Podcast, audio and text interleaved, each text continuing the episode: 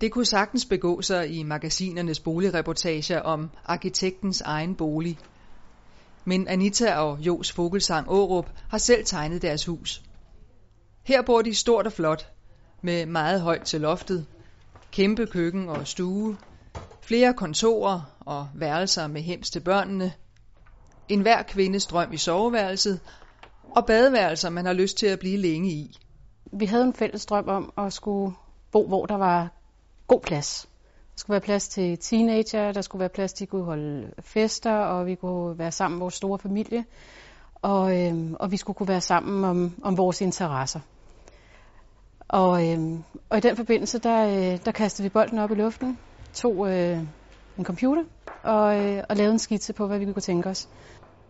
Knap halvdelen af den over 500 kvadratmeter store bygning er bolig. Resten rummer erhvervsafdelingen med Jos Aarups TV- og teknikfirma, og så ikke mindst alt det, parret kalder legetøjet.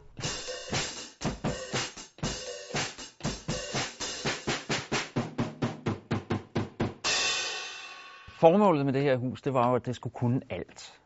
Man skulle kunne alt i det her hus. Bo og også leve og lege med sit, øh, og lege med sit legetøj. Så, øh, så der skulle også være plads til at kunne øh, spille musik og lege med bilerne og hvad der ellers måtte dukke op af fritidsinteresser. Huset skulle ovenikøbet ligge i hovedstadsområdet. Og hvordan får man så råd til det? Ja, man køber en grund i et blandet bolig- og industrikvarter og opfører en bygning, der i konstruktionen er betegnet som en ridehal og har plads til indtil flere af de her flydere. De fylder jo ret voldsomt. Og når vi så også har en lille øh, import af klassiske campingvogne fra Holland, så begynder det at blive rigtig pladskrævende. Og så må der altså en halv til. Hele huset, inklusive grund, har kostet under 3,5 millioner kroner, og opvarmningen klares med et gigantisk pillefyr for omkring 10.000 kroner om året. Vi havde måske fået 140 kvadratmeter lind og risør eller traditionelt hus, hvis, øh, hvis vi havde, havde, havde tænkt traditionelt. Men øh, sådan en stålhal her er, er til at komme i nærheden af for penge. Og parret sparede også penge på selv at stå for byggeriet. Byggestyret selv og haft en ingeniør med på sidelinjen til at rådgive os og give os undervisning til, til byggemøderne, som har været rigtig, rigtig vigtigt at have, så man ikke øh, kommer til at lave nogle, nogle øh, fejlkonstruktioner i bygningerne på grund af manglende viden. Men, øh, men jeg er opdraget efter det motto, at alt kan lade sig gøre. Og det kan det. Og så er det måske en nærliggende tanke, at det alene er mandens drøm at bo i en stålhal med værktøj og autoværksted inden for armslængde. Men sådan er det ikke.